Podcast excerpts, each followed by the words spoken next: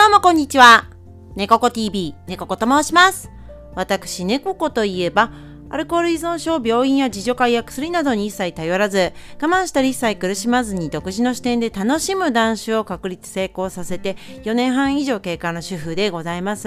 で、大酒飲みで引きこもりで暗い日々を送っていた私なんですけれども、男子を通じて得た経験、考え方、学んだことをこちらのチャンネルでお話しさせていただくってことで、お酒に悩んでいる方や男子を軌道に乗せたい方の行動のきっかけ作りになれば嬉しいです。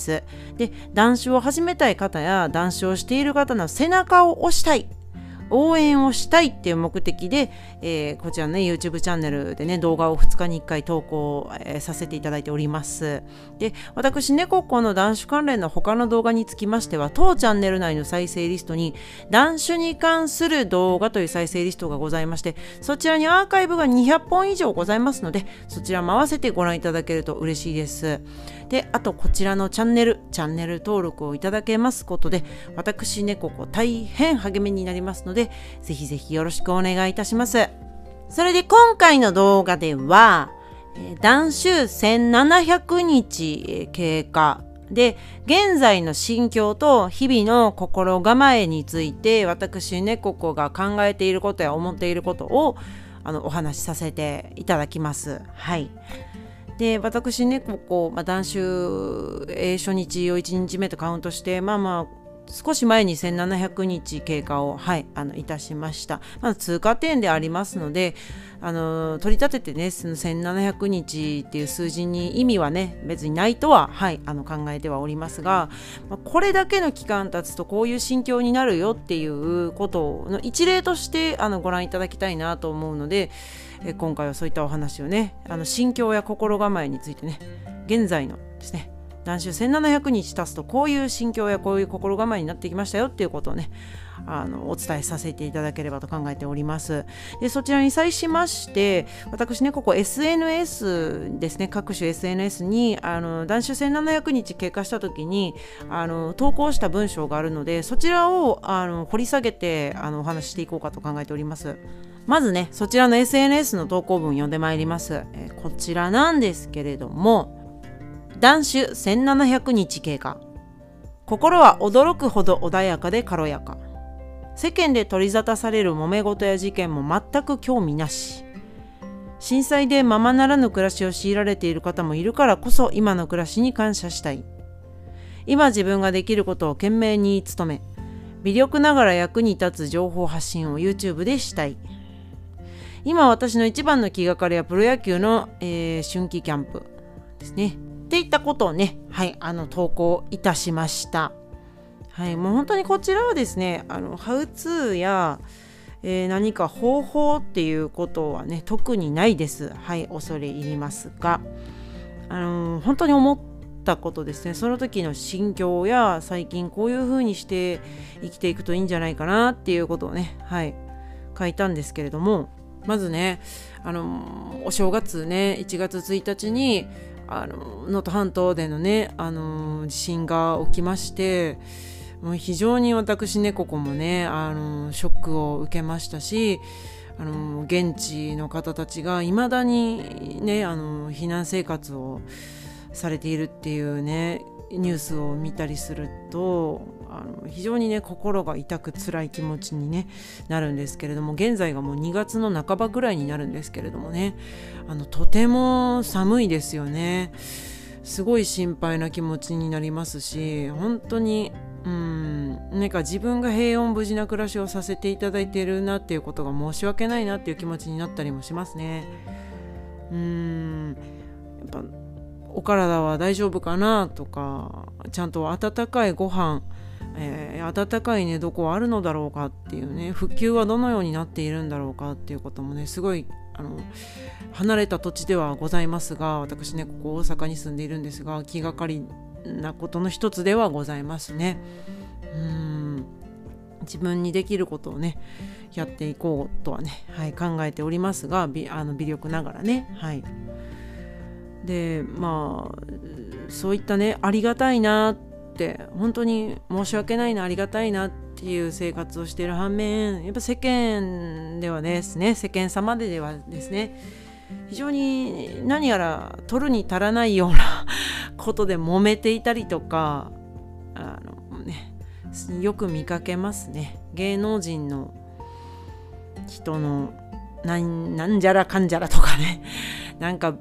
あの週刊誌のねどうとかこうとかって詳細はもう見ないようにしてますけど私は。自分の生活に何も関係がないので、あのー、無駄な時間だなと思って。私は貧乏暇なしなのでそういうようなことを見てあの時間を費やしていると自分がやりたいことややらなければいけないことができないからほとんど見ないようにはしてるんですけどそれでもやっぱねあの SNS のタイムラインとかに流れてきたりしますよね。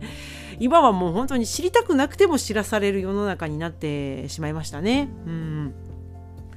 でそういった、ね、震災での被災者の方が避難生活をされているっていう、えーね、報道ニュースと横並びでそういった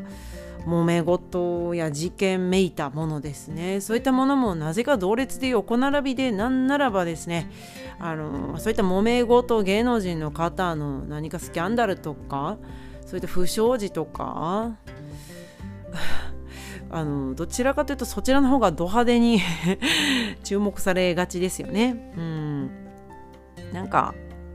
本当に何て言うんですかね。今それ報道しないかんのやろうかってちょっと思ったりはするんですけどね。はい。あのこんなただのへっぽこ一般人がねあの苦言を呈したところで、えー、ね、大手のねそういった業界の方たちは痛くも痒くもないんですけどね。はい。弱小なんで私はね。うーんやっぱもうちょっと何かこう人が温かくなることとか役に立つこととか嬉しくなることとか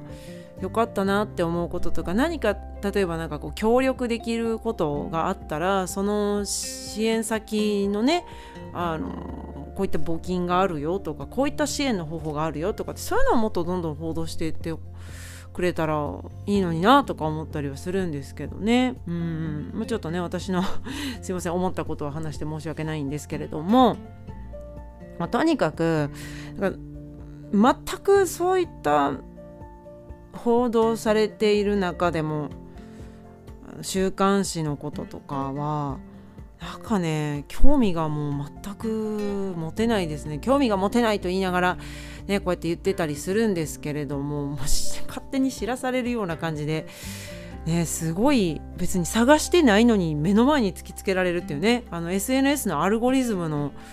素晴らしいところでもあり恐ろしいところでもありますね。うん。まあでも本当に先ほどのね申しましたようにままならぬね暮らしを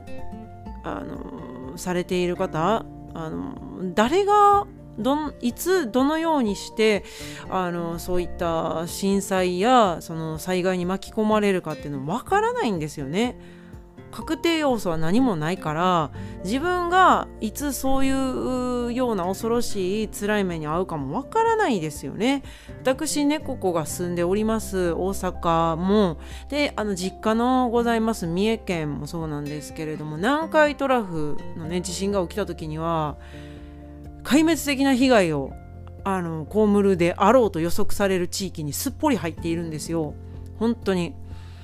なのでもし南海トラフ大きい地震もいつ起きるかわからない。必ず起きるともね言われてはおりますよね。ちょっとわからないですがねそれも。30年以内に必ず起きると言われている。南海トラフ地震。ね、もし大きな地震がその、ね、起きてしまった時に私は自分が今住んでいるところももし今起きたとした場合は自分が今住んでいるところも実家も失うことになるんですよ。うん。本当にねいつ誰がどのようにして災害に巻き込まれるかわからない時代なんですよ。で事件もそう事故もそうです街中歩いてたら急に暴走車に巻き込まれて死ぬかもしれない大怪大怪我するかもしれないですよ。うん、そんな中で自分はそういったことに今のところ巻き込まれることなく平和に暮らさせてもらっているなと思うと今その生きてることとか、うん、あの健康に過ごせていること無事に過ごせていることにめっちゃ感謝しないとなって思うんですよ。いつ取り上げられるかわからないからなんですよね。本当にあのお正月1月1日の夕方に地震がね2024年の1月1日にね能登半島地震が起きましたね。あの時もその地震が起こるね1秒前数秒前まで被災をされた方もまさか自分がそんな大きな地震に見舞われるとはね思いもしなかったと思うんですよ。うん。しかもお正月で皆さんねゆっくり過ごされている時に不意打ちのような形でね本当に何に起こっていいかわからないですが腹立たしい気持ちではありますね、うん、自然って恐ろしいなと思うし。あの本当ねそういった形で急に、うん、平穏を崩されてしまう。日常を奪われてしまうってことがあるんですよね。だからこそ今当たり前のように続いている平穏無事に心から感謝しないといけないなってやっぱ強く思いますね。ここ最近ほんと特に。ありがたいなと思うしその被災された方にはなんか自分だけ自分たちだけこんな平穏無事な暮らしをしてるのは本当申し訳ないなっていう気持ちもありますしでも何か自分たちの中でそのできることがあればあのしていきたいなと思ったりもします。本当に小さいことですけど。うん。えー、プラスですよ。今自分があのねできること目の前のことを懸命に努めるっていうことも大切ですよね。その私でしたらあの自分の仕事や YouTube 活動ですね。はい。